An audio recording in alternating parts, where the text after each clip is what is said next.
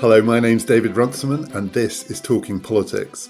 We've had a little more than a week to try and digest the results of the German election, and today Helen and I are joined by Matthew Karnitschnig to try to make sense of what these elections mean for Germany, for Europe, and for the world.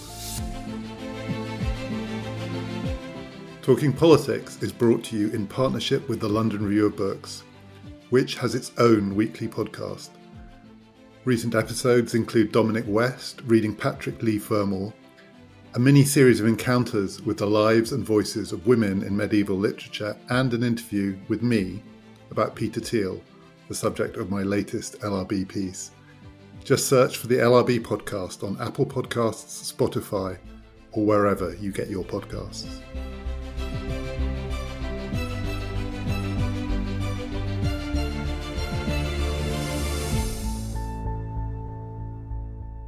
Matt Karnitschnig is the chief European correspondent for Politico, and he's based in Berlin, where he's been covering German politics for more than 20 years. He was in Berlin when we spoke to him on Wednesday morning, and we're going to try and make sense of all the different coalition permutations that might come out of this election. But we thought we should start by reminding all of us what actually happened. Maybe we should start because we are taking advantage of the benefit of um, a week and a bit's hindsight by just reminding ourselves and people listening what happened in the election, Matt? And did anything about the result 10 days ago surprise you? There was a lot of speculation beforehand, as there always is, and lots of uh, polling analysis. When the final result came through, was it what you were expecting? The result was what I was expecting given the polls, but I think I and a lot of other people were still surprised. It was one of these moments where when you actually see what has just happened, it's it really hits you. And and what hit me was that the CDU, Angela Merkel's party, that's obviously been running Germany for the past 16 years, suffered this historically poor result, its worst result since World War II. And I think that has been reverberating ever since. So it was something that we knew was was coming, but once it actually hits, you know, I think that is is still a surprising moment, especially the, the fallout that we've seen since then. And did you did, did anything take you by surprise with the result? I mean, it was very close. We should remind people it was less than two percentage points between the CDU, CSU, and the SPD. The Greens, who had been polling much higher. I mean, for for British listeners, it was a bit like Nick Clegg in 2010. There was a bit of Green mania, but it f- fell away. The Greens came in about 14 percent. Was this what you were expecting? I'm not sure I had clear expectations in the immediate days before, but I agree with what Matt said about the the strikiness of the result if you look at it from a historical perspective. The one qualification I would put to that is is it was pretty clear, I think, once Armin Laschet was the the CDU CSU candidate that for chancellor that he was a pretty poor candidate and that the CDU were taking from their point of view an enormous risk in having him as the chancellor candidate, and and obviously there had been quite a lot of resistance within the uh, party, and alternative candidates had put themselves forward. So if you look at it from the perspective of would you expect a long incumbent party losing its long-standing chancellor candidate and putting in her place someone who didn't look very good at campaigning and was unpopular within his own party to do well, I think you'd say no, you wouldn't. And then the question would be, well, do these things usually matter in German politics in the way perhaps they would say in British politics? And I think there was a sort of line of argument that said, well, the chancellor candidate matters less in, in German politics about parties. But I think that this shows that that, that that isn't the case and that Merkel had a big impact on German politics just in the sense of the perception of leadership as much as anything else. And Matt, the the two main parties, the centre left party and the centre right party, so in the result, it was close. But polling suggests that um, between Olaf Scholz and Armin Laschet, there's a big difference in public perception. Scholz is broadly much more popular than his party, I think that's fair to say, and Laschet is less popular than his. So leadership clearly matters. And then the other thing that does seem to have mattered, political scientists are endlessly arguing about this. Do campaigns make a difference? To election outcomes. And you can find campaigns where they do. For instance, 2017 UK general election, Theresa May's election, the campaign clearly made a huge difference. The 2019 UK general election, I think the campaign made almost no difference. This does look like one where the campaign did make a difference. I mean, Laschet, I think, you correct me if I'm wrong, got weaker during the campaign, and Scholz got more popular. Is that fair?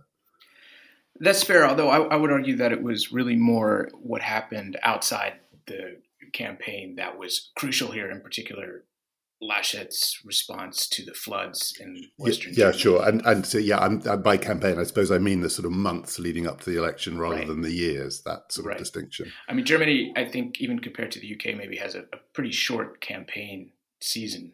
The formal campaign lasts just a couple of months. And if, if you go back and, and look at the polling, even between Scholz and Laschet, Scholz didn't overtake Laschet until the end of June, early July. And, you know, that was before this incident that a lot of people might have seen where Laschet was caught laughing in the background in the flood zone while the German president was consoling the victims. He wasn't laughing about the flood victims, of course, but these pictures sort of came to define his campaign in a very negative way. But up until that point, Laschet seemed to be sailing into the chancellery, to be honest. He, he wasn't hugely popular, but neither were either of the other candidates. And I, I think it's worth remembering that Scholz, in the end, prevailed, I think, because of his experience. He's a proven crisis manager. He's sort of a safe pair of hands, which I think a lot of Germans appreciate. And he seemed the closest thing to Merkel that they could get from these three candidates. So it, it, it's not that he's perceived as being a change candidate or, or somebody people were really enthused about. In fact, in a lot of the polling until the last month or so of the campaign, he was getting just over 30%. He was the most popular amongst the three. But uh, the even more popular category was somebody else. So I think this was a bit of an election where, where Germans were asked to choose their poison.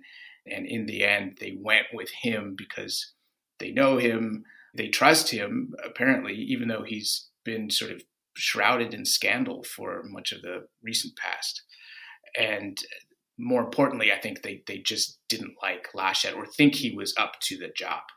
Endlessly on this podcast, we're talking about sort of maxims of politics that then get confounded by actual results. And there's another general maxim, which is that junior partners in coalitions tend to suffer in elections. But here we have Scholz, as you say, who's who's kind of implicated in what's happened in German politics over the last few years. I mean, there's arguments about whether this was a continuity election rather than change election, but he seems to have bucked that trend too. Here we have someone who has served as a, you know, a deputy in an outgoing government. That government the partnership has, in some senses, been rejected here, and yet he's the beneficiary. So, how's, how's he managed to position himself as both the continuity candidate and, in some sense, the change candidate?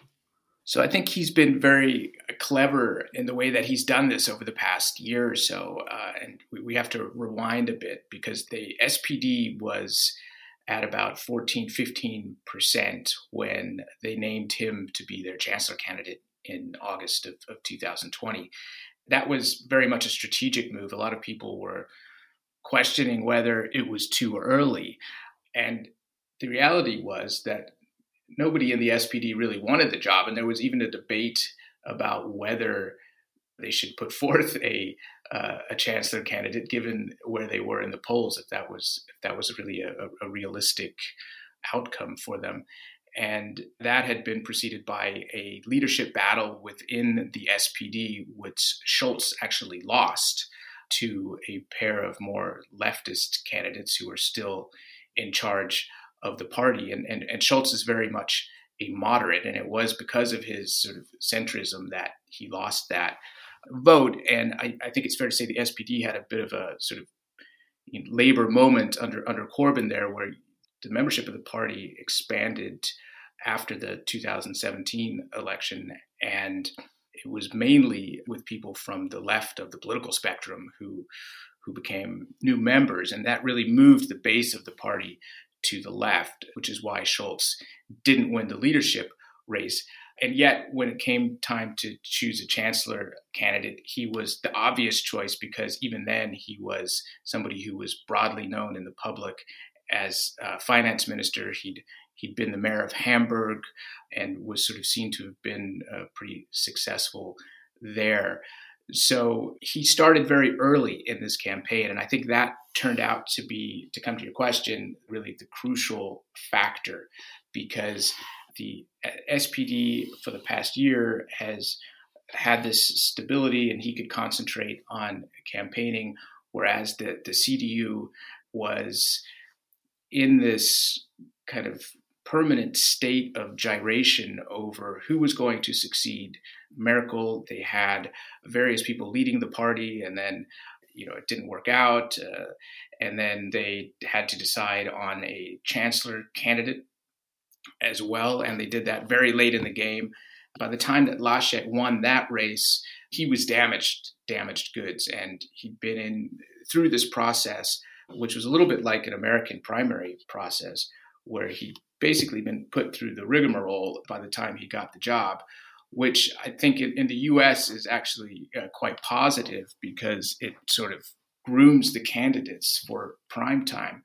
But here he was really the only one of the three candidates who had to do that. And I think you know, a lot of voters ended up seeing his warts very early, whereas Scholz wasn't forced to go in the same kind of debates and answer the same kind of hard questions, in part because nobody thought that he really had a, a realistic chance. And he sort of quietly groomed himself and presented himself as the next Merkel. And um, some people might remember he was even using her rhombus shaped hand gesture towards the end of the campaign, sort of jokingly, but also very purposely, I think, as a sort of not so subtle message to voters that if they liked Merkel and wanted stability, that he was going to be the the next best person. But as you say, it was very interesting from the junior partner perspective because for years the SPD had been complaining about how it had been overshadowed in these grand coalitions with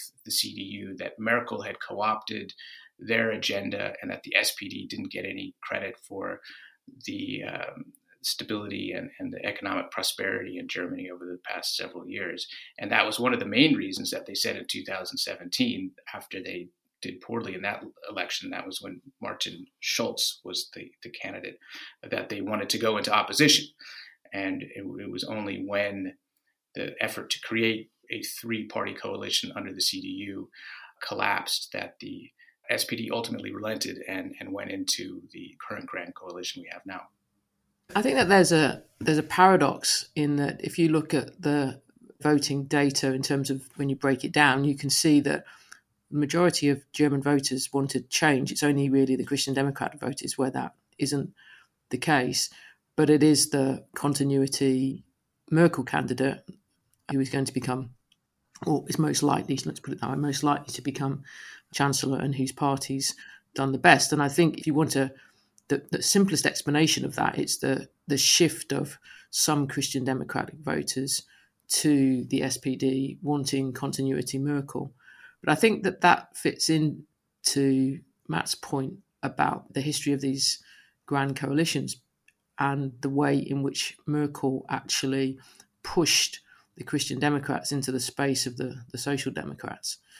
And that, in that sense, Merkel wasn't a conventional Christian Democrat. So if we look and say three of the four governments that Merkel led were grand coalitions that involved the Social Democrats, and their part in it, I think, was as important in a substantive sense as, as Merkel's part in it, because they was part of, of shifting German politics into a certain kind of, of centrism. And on one sense, that is what has now prevailed in the the relative success of the Social Democrats in this election. The thing that, that complicates it, though, is back to the change point is actually the initiative in terms of how this government's going to be formed is actually going to be taken, or is being taken, I should say, by the two parties that are more committed to change and away from that grand coalition, i.e., the Free Democrats and the Greens.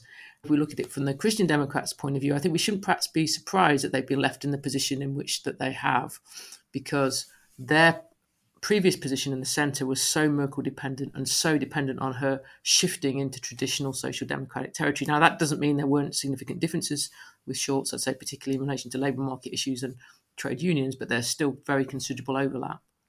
That then leads on to the question of what coalition is going to emerge as a result of this election. And it's another, I don't know if it's a paradox, but it's another puzzle here. Certainly it puzzles me. As Helen mentioned, the, the running is being made at the moment by the FDP and the Greens. And what those two parties have in common, the two smaller parties relative to the centre left, centre right main parties, is that they are committed to change and the rhetoric is much more about change. But it does look like change in different directions. The Greens are very committed to a range of policies that involve a lot more state involvement in the economy, in environmental taxes, in regulation, the FDP are traditionally associated with free market solutions. When I was looking at the data for the election and some of the commentary on it, one of the points that was made is there is in Germany, as there is in many other countries, and it's something we've talked about a lot on this podcast, a significant generational divide in voting patterns. So the, the votes for both the CDU and the SPD tended to be from older voters. And among the under 30s, the party that came first were the Greens, the party that came second were the FDP. So they also, if one can put it like this, in some sense, represent younger voters. They are more future oriented, but they do seem to have very different conceptions of what that future looks like. So, Matt, how does this work? How do those two parties form a common position from which they can then negotiate between the two possible candidates for Chancellor? Well, I think we're seeing that evolve as we speak. They they came out right after the election, and the two smaller parties, the FDP and the Greens, got together to have sort of a pre-negotiation, as it were, before they went ahead and, and talked to to the larger parties. And I think also to signal that it was going to be up to them to choose which of the larger parties they wanted to go into coalition with. And I think that there is a bit of a zeitgeist element here. As you say, these parties are quite different in terms of their agendas in many ways, but there there is overlap and significant overlap when you're talking about issues such as civil liberties, freedom, as, as they like to call it. Also, in terms of foreign policy in, in many areas, if you're talking about uh, Russia, the rule of law in Europe, China, even. So I think that there are areas where there is common ground. Where it becomes more difficult is uh, when you get into taxation specifically. But everything that we've heard out of both parties in recent days is that they believe that these differences are bridgeable. It, has been interesting to, to watch from afar that the mood music between the two smaller parties, who are generationally also much closer to one another, in terms of the leading personalities is much more positive than it has been between the the more established parties and and those smaller parties. So I, I think there is a definitely a sense here for the for the first time since I've been covering German politics, which is uh, about 25 years, that you, you could see a significant change, but not necessarily because the larger party wants it, but because it's sort of being driven from below, if you will. And and one of the interesting things we've heard in recent days is that Olaf Scholz, the SPD uh, leader, has been talking about change himself all of a sudden, which is not something that that he discussed during the campaign. And so he also appears to be trying really to woo the FDP and the Greens with with promises of uh, real reform here. And, and it is a unique dynamic in the German context where you have the, the larger party only with 26% about. So it, it, does give the, the other parties more leverage. And of course, it would be the first time that Germany has had at the federal level a three three party coalition. Helen, do you have a sense of what this intangible change looks like? I'm still, I kind of, I can I can hear the rhetoric, but what does it actually mean, the kind of change that both the FDP and the Greens might embrace, particularly in relation to the environment and the economy, that would actually count as change? Well, I, I think that both in very different ways, like to think of themselves as, or presenting themselves as modernizing parties, modernizing the German economy. I would say that um, digitalization perhaps was something that they both had in common a desire to move Germany away from an economy that is as sort of the old industry centric as the as the German economy has been. And I think that Matt's right when he says that on on foreign policy and the ways in which foreign policy now also is about economic policy, and particularly in this instance, Germany's relationship with China, these two parties take positions that are somewhat outside, at least, the the Grand Coalition consensus. I think actually shifting Germany into a different economic relationship with China would be a whole other thing. I think that the the interesting question in a way though is is how is it that they've managing to take as much initiative as they have in context in which the possibility of a Jamaica coalition, so with Laschet as the chancellor rather than with Scholz as the chancellor, looks so weak, because you would you would have thought that the leverage comes from the fact that they have options, or they appear to have options, that either you could have a coalition with a Christian Democratic chancellor, or you could have a coalition with a Social Democratic chancellor. And so it was the two junior partners in the coalitions, which would be the same two junior partners, whichever the coalition was, get to have more influence than you would normally um, expect. But given the internal state of the, the Christian Democratic Party and the way in which it's responded to this election defeat, then Laschet doesn't look like a plausible chancellor, not least because he doesn't seem to be able to maintain sufficient support within his own party. So at that point, you would actually expect that the initiative is actually Scholz's because it's pretty difficult to see at the moment, anyway, what, what the alternative would be. And in some sense, though, I think the question has to come back to is there really enough common ground over some of the economic um, questions between the not between the Greens and the FDP, but between the Social Democrats and the Free Democrats in order to reach a coalition agreement that could be the basis of a stable government. Because on a whole set of issues, both in relation to Germany's domestic economic policy, also in relation to the, the Eurozone, they're a long way away from each other. I think the danger here is that because these parties are pulling in different directions, that you will have another coalition in Germany where you have stability, which a lot of people want, but that's not necessarily a good thing. And you, you mentioned digitalization, uh, which all the parties say is a big priority, and which the, the Merkel government for the past 16 years has always held up as this urgent goal, and it, it just hasn't moved forward in, in the way that had been promised or that would have been Uh, necessary. And I think that is something that is really gotten to the point where both the Greens and the FDP realize that something dramatic needs to happen to improve Germany's standing in the digital world and that its entire economy is at risk of going the way of the steam engine if if they don't act quickly. So, you know, I, I think that those parties are pushing more in that direction. And it, the problem is, is that the SPD is uh, very, very, traditional in many ways, and they look at a lot of these issues uh, in terms of gig workers and so forth from a um, purely regulatory point of view, and uh, just would would caution that you could very quickly end up in a kind of lowest common denominator policy if this if this coalition goes goes forward. Talking Politics is brought to you in partnership with the London Review of Books. Ready to pop the question? The jewelers at BlueNile.com have got sparkle down to a science with beautiful lab grown diamonds worthy of your most brilliant moments. Their lab grown diamonds are independently graded and guaranteed identical to natural diamonds, and they're ready to ship to your door. Go to Bluenile.com and use promo code LISTEN to get $50 off your purchase of $500 or more. That's code LISTEN at Bluenile.com for $50 off. Bluenile.com code LISTEN.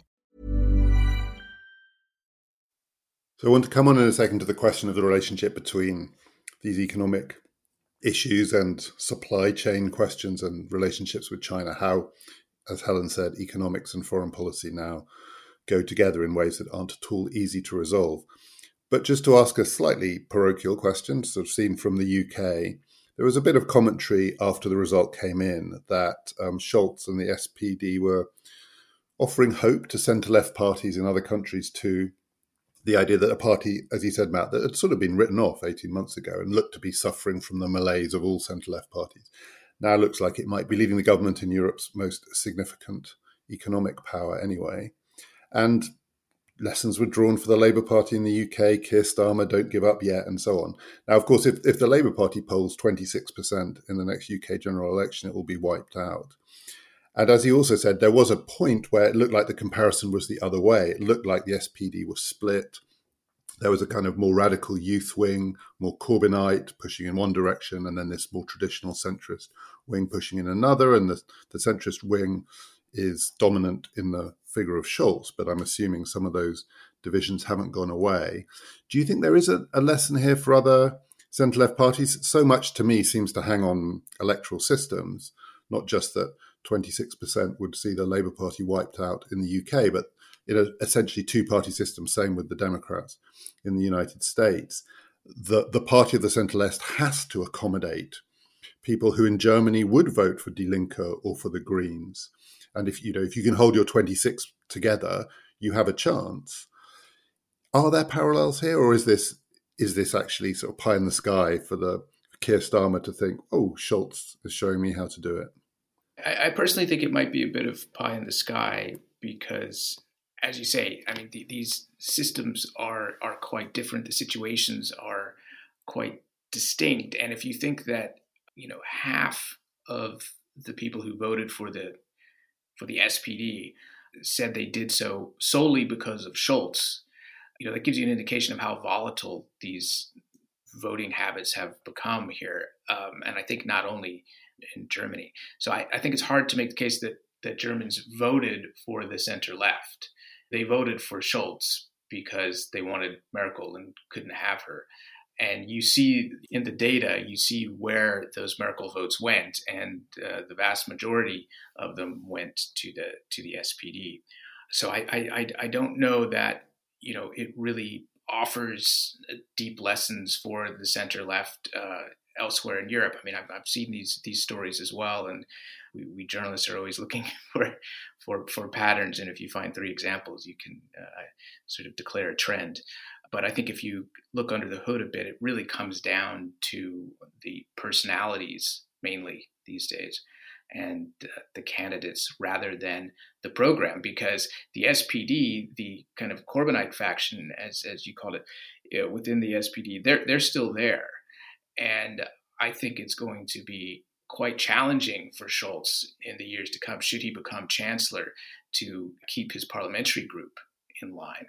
Because a lot of the new people who are joining the Bundestag now, they come from that faction and they come from the youth wing of the SPD, the, the Jusos. So these are issues that have yet to be settled within within the SPD. And and this in fact was the main argument that that Laschet tried unsuccessfully to use uh, in the campaign is that you know you're, you're voting for Scholz, but you're going to get something quite different. You know, I think that the big difference, I mean, leaving aside the electoral system, is that actually in the German case you had Angela Merkel, who was actually trying to help the SPD for the, the last four years. I mean, after the 2017 general election um, in Germany, she made Scholz the finance minister, replacing Wolfgang Schäuble, who'd been a long-standing Christian Democratic um, finance minister, and the, the Social Democrats were given several other plum ministries as well, much to the dismay of some people in the Christian Democrat Party.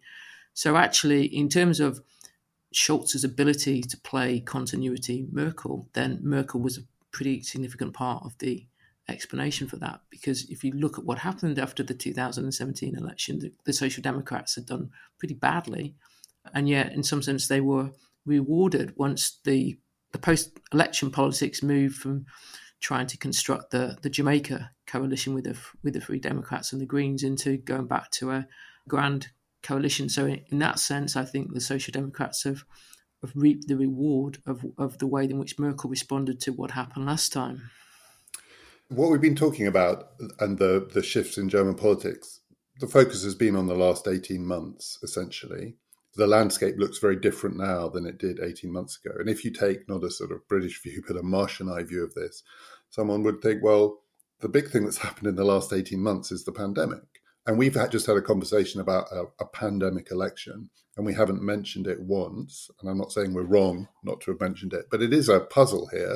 And it's a question that's being asked about elections generally, starting with the US presidential election. What people think are pandemic elections then seem to be explained by everything other than the pandemic. Matt, did the pandemic change the shape of German politics? Has it? Is it continuing to? To what extent? Or even the conversations that are going on now about possible coalitions having to factor in different attitudes or responses to the pandemic? I think the focus we've had on the on the term stability is sort of an indicator of that.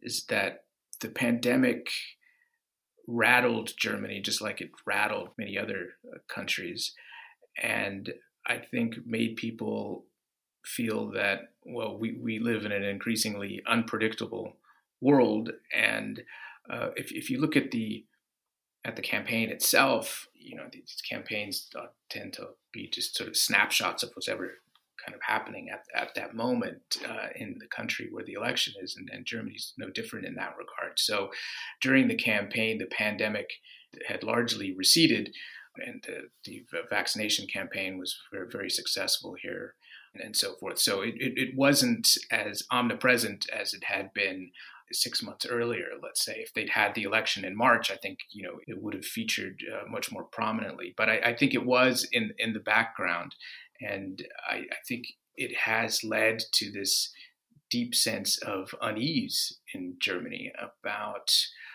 the country's place in the world and, and how it reacts to the various kind of turbulences that uh, are coming its way now. And I think you know th- there is this sense in Germany that a lot of Germans would like to just be left alone and have their country act like a, a kind of Switzerland in the middle of, of, of Europe.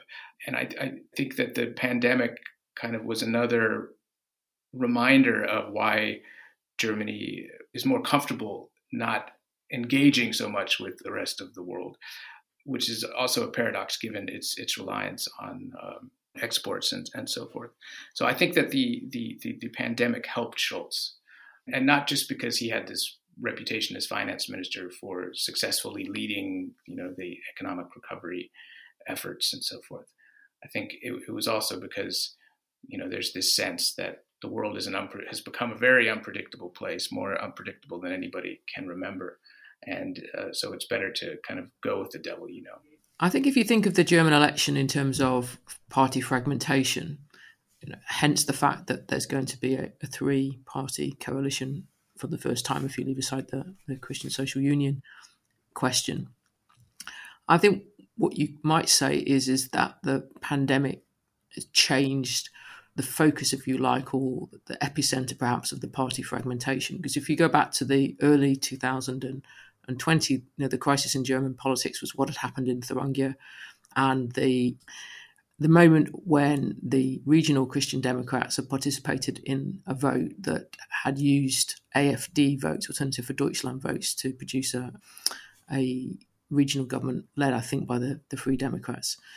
And that was a moment that Merkel described as a, a bad day for democracy. So the focus was very much on whether there could be coalitions, particularly at the regional level, that could work, excluding certainly the AFD, but possibly Die Linke as well.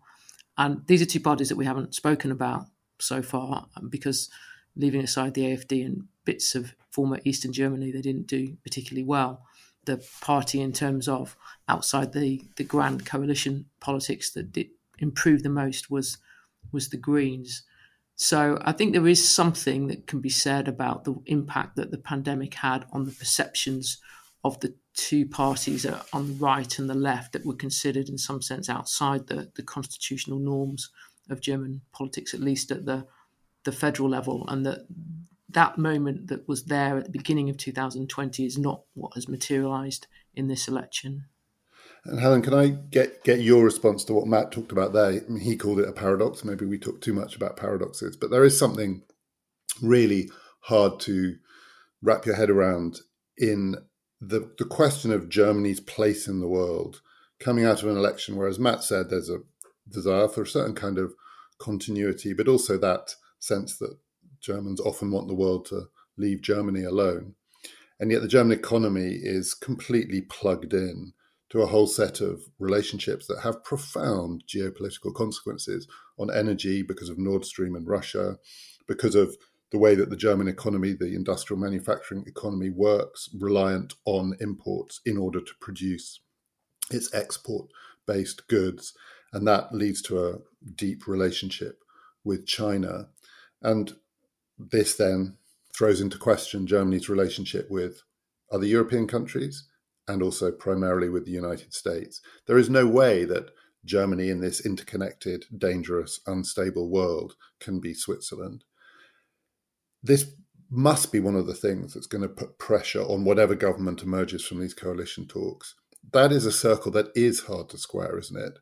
As it were, the desire for a quiet life, for continuity, and what are likely to be increasing strains on Germany's international relations. Yeah, I think it, it's pretty striking that the geopolitical issues, let's call them that, um, were largely absent from the this election campaign, and yet in lots of ways, Germany is at the the epicenter of a set of really difficult questions, whether that be Russia's influence in European gas markets, not just in terms of the supply of gas, but the means of transportation of that gas. So the Nord Stream issue, whether that be not just Germany's relationship with economic relationship with China, but the EU's economic relationship with China, given it was Merkel who pushed the, the comprehensive investment agreement, the ratification with China, the, the ratification for which is now stalled. And last but certainly not least, the question of what Germany's position is in relation to uh, Macron's push post what happened with the, the French Australian submarine contract for European, as he sees it, European strategic autonomy, and what that means both in relation to energy issues between the US and Russia and what it means in terms of the US China relationship and where the EU fits into that. Now, I think if you take the facts on the ground where Germany is concerned, it is actually, though, quite difficult to move these things because Nord Stream is all but done. Germany is not going to change its dependency on Russian gas, and it's certainly not now going to go back to having you know, supported the construction of Nord Stream. It's not going to go back to starting to uh, have that gas come via pipelines um, running through Ukraine. The economic relationship with China is entrenched. It's not just about its exports; it's about the actual trading infrastructure around um, that. And Germany is also not going to start spending a lot more money on defence. And if it doesn't, that makes Macron's ambitions for strategic autonomy in European defence pretty forlorn. So, in one sense, I think you might say is is that that Germany is actually not trying to be Switzerland. It's actually got its position in the world, and it's kind of almost like bedded into like various structures. The politics of it is around that this causes pretty serious disquiet to some other European Union states, not least France, and it causes issues, some serious issues in the Atlantic relationship. But can any of it really change very quickly? I would say it's it's very difficult to see how it does. And so, in, in that sense, I think that there's a certain um, that, that Germany sort of laid its position down of how it wants actually to engage in the world, not under a facade, but under a kind of appearance, perhaps at least, of of saying actually we, we just want to be left to ourselves. I agree. I think that there is a broad consensus on most of these issues. And when I ask uh, German uh, elites why they think these issues weren't discussed in the campaign, that's the answer that they give, basically, is that there's not a lot of disagreement on these key issues. I agree that Nord Stream 2, um, that issue is, is basically over. I think it's going to go forward and the Germans have made their decision there, and, and certainly with with Scholz, uh, assuming he becomes chancellor, that's not something that his party would advocate pulling out from that project or, or backing away from it even in, in any way. And yet, I, I, do think that they're going to face a difficult reckoning probably sooner rather than, than later in Germany because, you know, the degree to which these issues have, have been ignored in the public debate, I think, is extraordinary because even if there is broad consensus, we don't really know that because they, they haven't really debated the question of strategic autonomy, for example, or how Germany should position itself vis a vis China with all the pressure it's now facing from the United States to lock arms and to take a more aggressive approach uh, towards China. You know, the, these are things that are that are going to come up, and you know, if you look at the at the Merkel years, the sort of two crises really that defined the, the last decade of her time in office the, the euro crisis and the refugee crisis those were also things that nobody was was talking about ahead of time. And even though there were there were signs of storms on on the horizon and i think this kind of reactive quality of um, german politics under merkel is is likely going to uh, continue unfortunately so they'll, they'll keep talking about issues like the minimum wage uh, was something that uh, there was a lot of discussion about in this campaign. Not not introducing a minimum wage; they already have one, but raising it. I, I was uh, asked recently, just a couple of days ago, by a by a German journalist how this German discussion about the minimum wage, what uh, people outside of Germany thought about it, and they were surprised to to hear that well nobody had even noticed that there was a debate about the uh, the minimum wage in Germany. So I, I, think it's also just their self awareness on these issues. Is I'm, I'm often kind of even amongst elites, I'm, I'm quite surprised that they don't understand the degree to which the outside world, I think, uh, is expecting them to declare their position on these very important issues. And you mentioned AUKUS would be would be another example of that. Uh, there's been effectively no discussion about that here just to go back to something you said earlier, when we were talking about what connects the, the Free Democrats, the SDP, and the Greens, you said there was a kind of rhetoric around freedom, um, human rights, a more hawkish attitude to China in particular. And yet, as we've just been describing, so much of that relationship is now embedded and it's very hard to, to shift is that just rhetoric? I mean, there's also been talks that Anna Baerbock has been talking about the need for subsidies and, and major government intervention to manage an energy transition, not just in order to green the German economy, not just for the purpose of modernization and enhancing technological competitiveness, but also because if that doesn't happen, Germany will be undercut by subsidized and cheaper Chinese energy supply. Is that just theater? I wouldn't say that it's just theater, but I think that it's going to run up against the reality that Germany has built up a dependence on China that it's not going to be able to undo. China is now its its largest trading partner and has been for the past five years. What what happens in China in terms of regulation is is already determining what German car makers do, for example. And that is something that the Greens, I think in particular, are going to have to come to terms with. And I suspect that in a coalition, the, the Greens, who are obviously really pushing their their climate agenda, are going to have to compromise on on other issues. And I think this is going to be one the relationship with China where they're going to back down because the SPD is going to say too many German jobs are at stake here. If you look at just VW alone and, and the investments and the exports that, that it has to China are extraordinary. And uh, these are the, the realities, I think, that are going to kind of keep Germany in this middle position it has taken in recent years between the United States on the one hand, Russia and China. You know, you'll you'll hear some harsh rhetoric also towards towards Russia. Russia, I think, is really the model for German foreign policy in this regard. Merkel advocated sanctions against Russia for the uh, annexation of the Crimea and, and the war in Ukraine and so forth. But at the same time, you know, they're pushing forward with Nord Stream 2.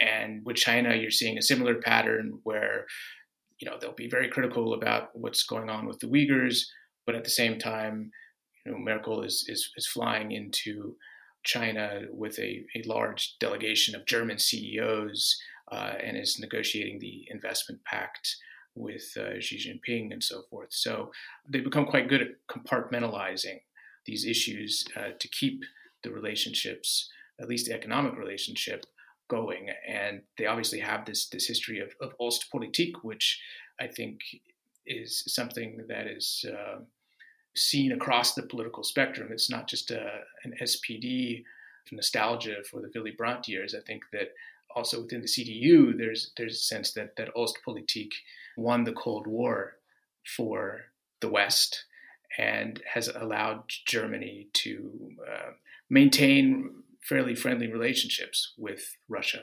And I think that's something that they want to continue in their in their dealings with China. The place I think where the tension in terms of Germany's position in relation to other EU countries may well manifest itself most quickly is over the energy issues and the fact that the or the influence of the, the German non-nuclear power position or anti-nuclear power position on the EU's energy transition commitments.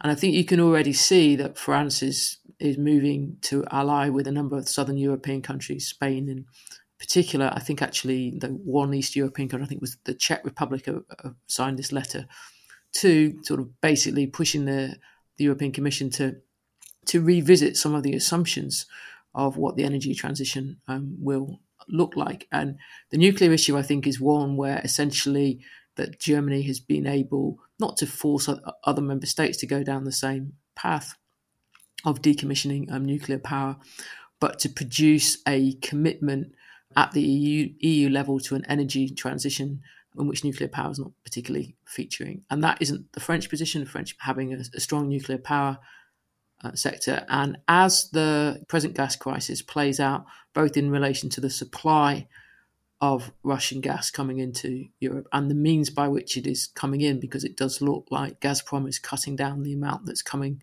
through the pipelines in Ukraine.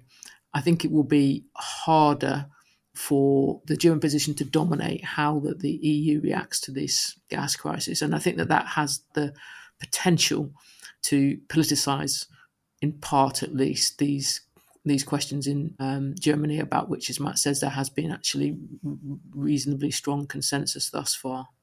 No, I, I think that the nuclear politics is also a a real blind spot uh, because the, the Germans, in, in, terms of Germany's policy towards towards its neighbors, because Germany uh, really feels that it has the moral high ground on on this issue, and you know, this was one of the justifications for their Energiewende policies, this energy transformation in Germany, was that they needed to push forward with decommissioning the nuclear power plants to set an example, and then other countries would kind of see what a good idea was and get behind them. And, and now they look back and, and there's nobody there's nobody there.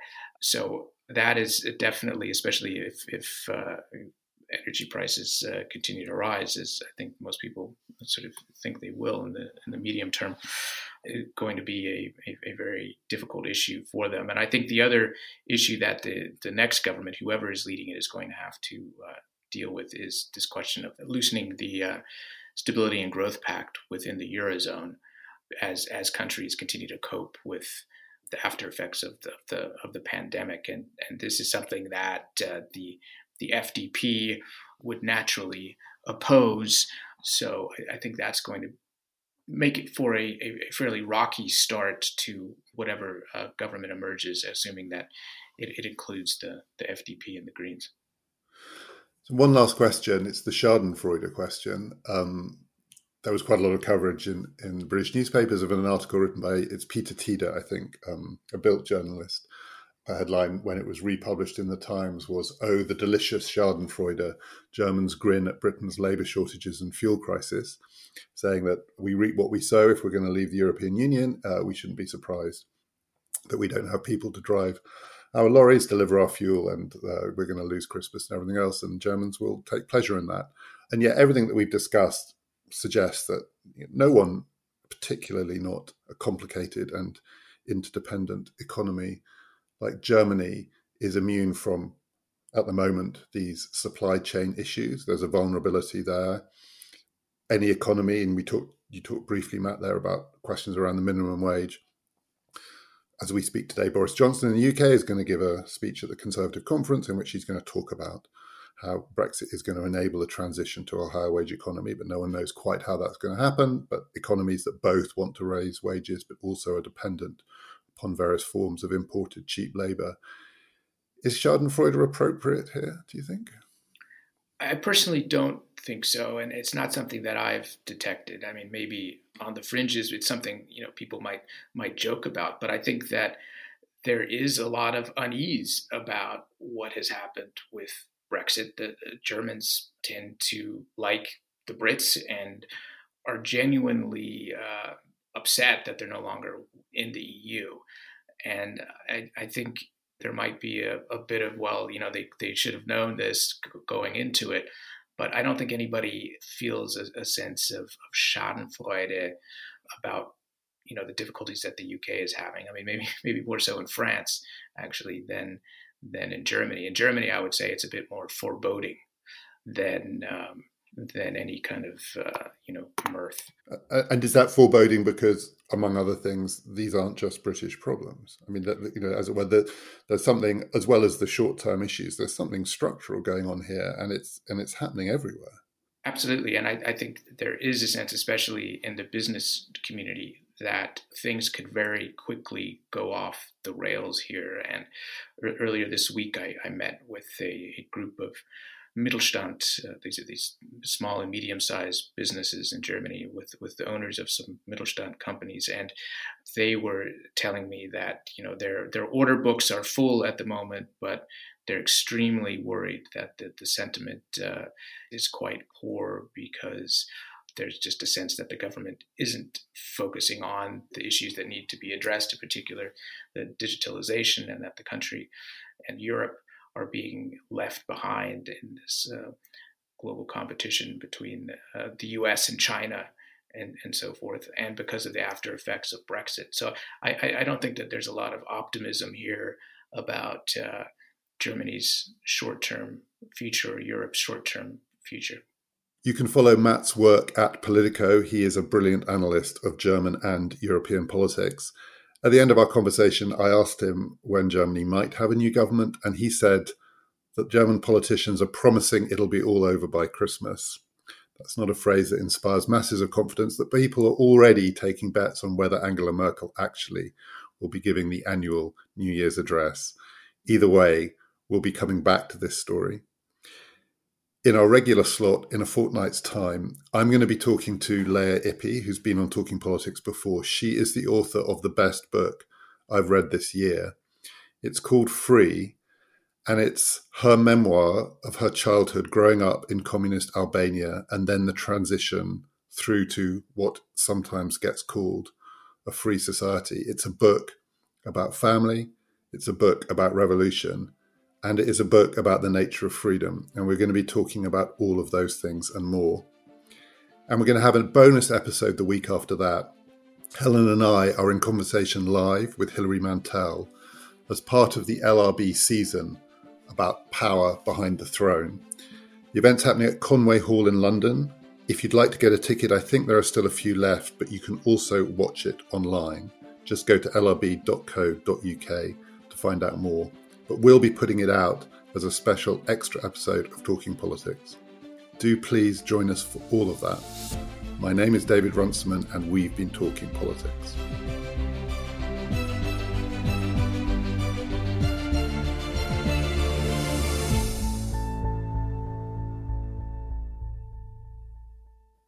Helen? I, no, I think that's a good place to end. I don't. Okay, you don't want to talk about Schadenfreude. okay. I was going to say something, but it was just sarcastic.